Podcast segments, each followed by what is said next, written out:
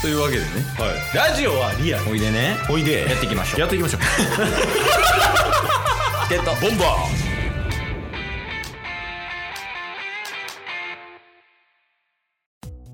はいというわけでねーはい木曜日になりましたはい毎週木曜日何の回やってましたかタスさんオリックス進捗報告会してましたねもう終わりやその時代は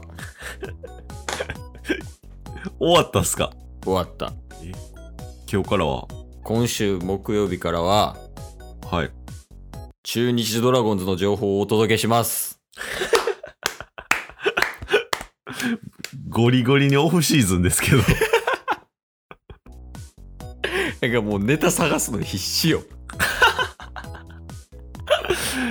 まあまあ来年の2月ぐらいからキャンプが始まるから うんうんまあそれまではもうなんかあの今シーズン2021年シーズンの中日ドラゴンズを叩いていこうっていうああなるほどっすねこういうところ直していった方がいいんじゃないっていうのをあの、うんうん言っていくんも応援大使の、まあ、道の一つやからはいはい、はい、褒めてばっかりじゃダメやからね、まあそうっすねうん、教育としてねうん だから今日はあの2021年中日ドラゴンズがどれぐらいひどかったかっていうのをまあ一旦あの現状確認は大事ですからそうそうまずあの課題確認ねうんうんでそっからこういう風にしていこうっていうのをやっていくから毎週木曜日なるほどなるほどあとネタがなさすぎたら他球団の情報をお伝えしたいと思います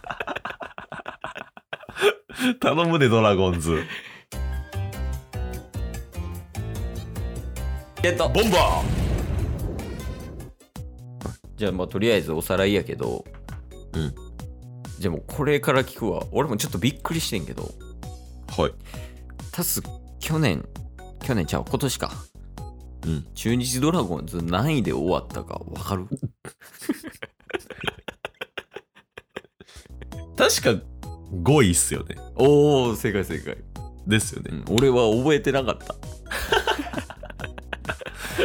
そうなんですよ中日ドラゴンズは5位で終了してますねうん、うんでまああのただいいところと悪いところはあるはいはいはい悪いところはもうグッとまとめるとうん打線がすごいひどいあおなんかオリックスとかやったらさそんなに調子良くないにしろ例えば宗選手が打ってたりとか、まあ、杉は本選手とか吉田選手とかがいたわけやんいはいはいマジでおらへんおらんのっすかまああのホームランも全然打ってないしみんなうーんいや打線がすごいひどいえでも大島選手とかビシエド選手とか今まで中心で引っ張ってきた選手いるんじゃないですかじゃあ一旦大島選手の成績だはけい確認しましょう、はいえー大島選手2021年シーズンの、うんえー、と成績はいあー打率2割9分2厘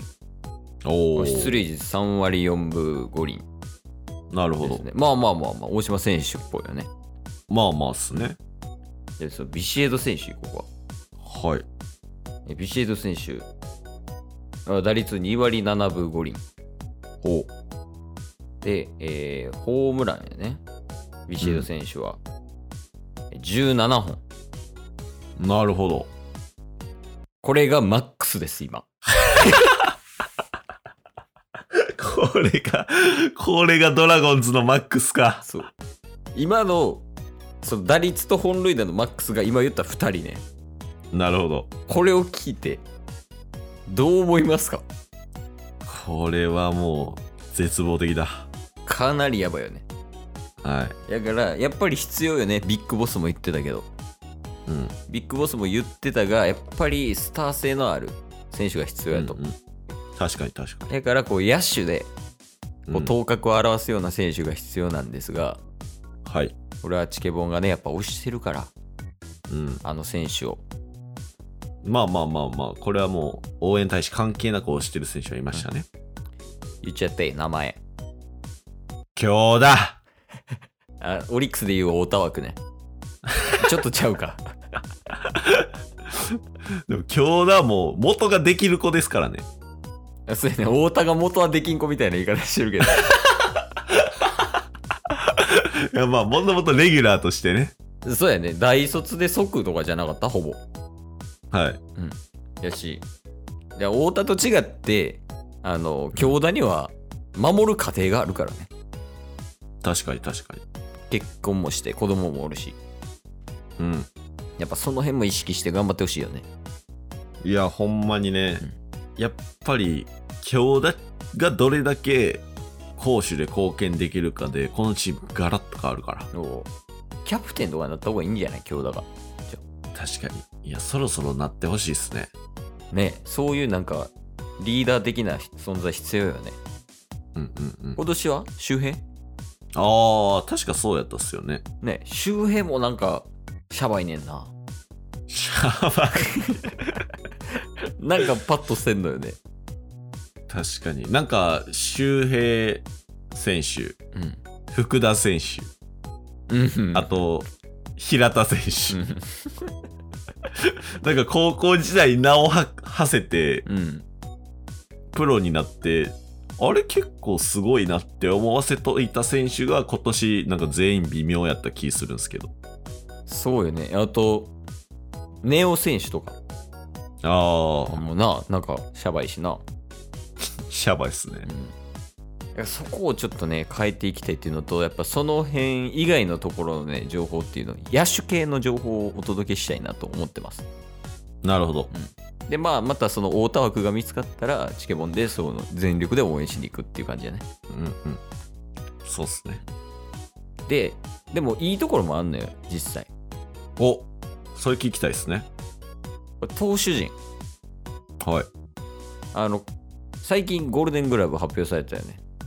はい。あ、ゴールデングラブ、宗選手選ばれてたね。あ、ですね。ね。おめでとうございます。いや、おめでとうございます。さすが胸。初受賞でね、普通に嬉しかったな。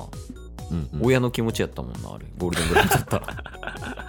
あでも話戻すけど、柳選手。うん。柳選手がセ・リーグで最優秀防御率で、おお。で、ゴールデングラブ選ばれてたから、まあ、その辺も大丈夫やし、あと、はえっとね、リリーフ陣の防御率がリーグ1位。ええー、そうなんすね。そうそう。まあ、あの、抑えのマルチネス選手とかね、はいはい、はい。まあ、今 FA で話題になってる又吉選手とか、うんあの辺とか、あと左の福選手とかいるけど、うんうんまあ、その辺はもう結構、まだ他のチームよりは安定してるっていうのが、まあいいポイントかな。なるほど。オリックスになかったとこですね。それ逆みたいな感じ、今、オリックスと中日っ て。中、中継ぎだけ。 そうそうそう。だからそこは、なんか結構でも大事やん、中継ぎって。うん。だからもしかしたらその打者とかで調子いい選手が出てきたらマジであるよ、中日は。なるほど。いや、これ楽しみやな。ちなみに、まあ、タスは今、中日の情報がほとんどない状態やんか。はい。ほとんどない状態にしろ多少の知識はあると。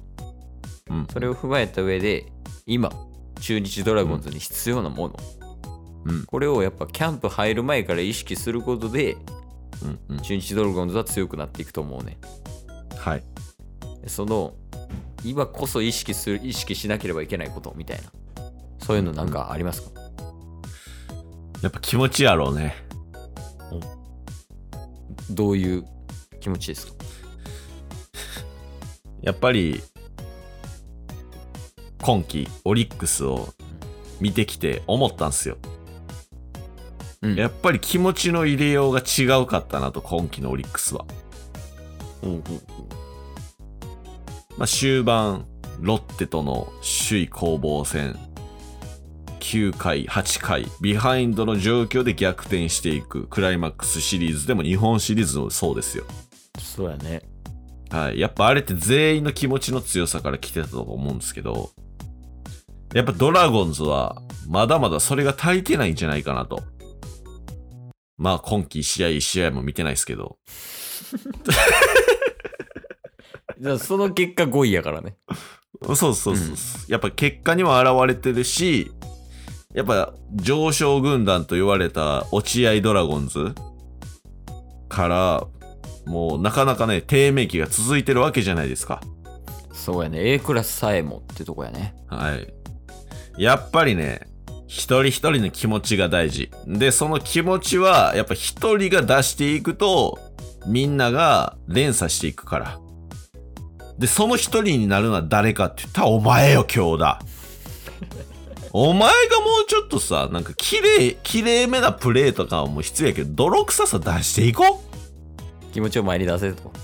そう。やっぱそっから京田が気合出していったら、みんなも、どんどんどんどん、あ、京田がやってるならってなるから。行っちゃおうよ、京田。目指そうよ、京田。てっぺん取ろうよ、京田。以上です。ありがとうございます。はい。いや、まあもちろん強打を追っていくけど、今後もこんな感じで、中日ドラゴンズの情報をお届けしつつ、あはの、強打に対して熱い思いを届けていくっていうのをそう毎です週やねっ。ていきたいと思います。はい。ちなみにドラゴンズの応援歌とか覚えてるあの、昔の井端選手の応援歌だけは覚えてます。逆に 今ほぼ無縁やのに、井端さん。確かに。え、どんなんやったっけあの、光の速さで突っ走れってやつです。いやー、えー覚えてないわ。覚えてないですかうん。おーおーしか知らん。井端さん。あ、あ、そうそうそう。それララララーララララーつって、それで終わろうか。毎週。ひばたの。井端の。井端エンディングおーおーで終わるっていう。そんなにすがってるから語れへんのかもな。 今日も聞いてくれてありがとうございましたあ。りがとうございました。番組のフォローよろしくお願いしますよ。ろしくお願いします。概要欄に Twitter の URL も貼ってるんで、そちらもフォローよろしくお願いします。番組のフォローもよろしくお願いします。それではまた明日。番組のフォローをよろしくお願いします